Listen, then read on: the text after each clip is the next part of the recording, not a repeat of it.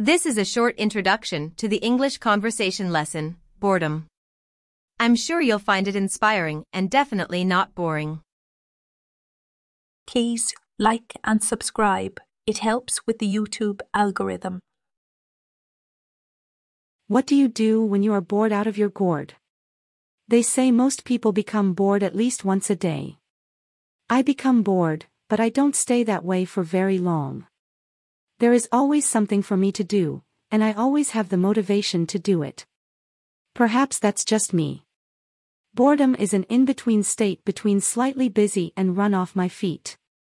When do you get bored, and what do you do when that happens? In this lesson, we'll discuss boredom, its benefits, and how to fight it. If you want to enjoy communicating about topics like this one, boredom, while simultaneously receiving helpful and relevant feedback to improve your English ability, please try this lesson or any other of the hundreds available at artisanenglish.jp. We're looking forward to meeting you online.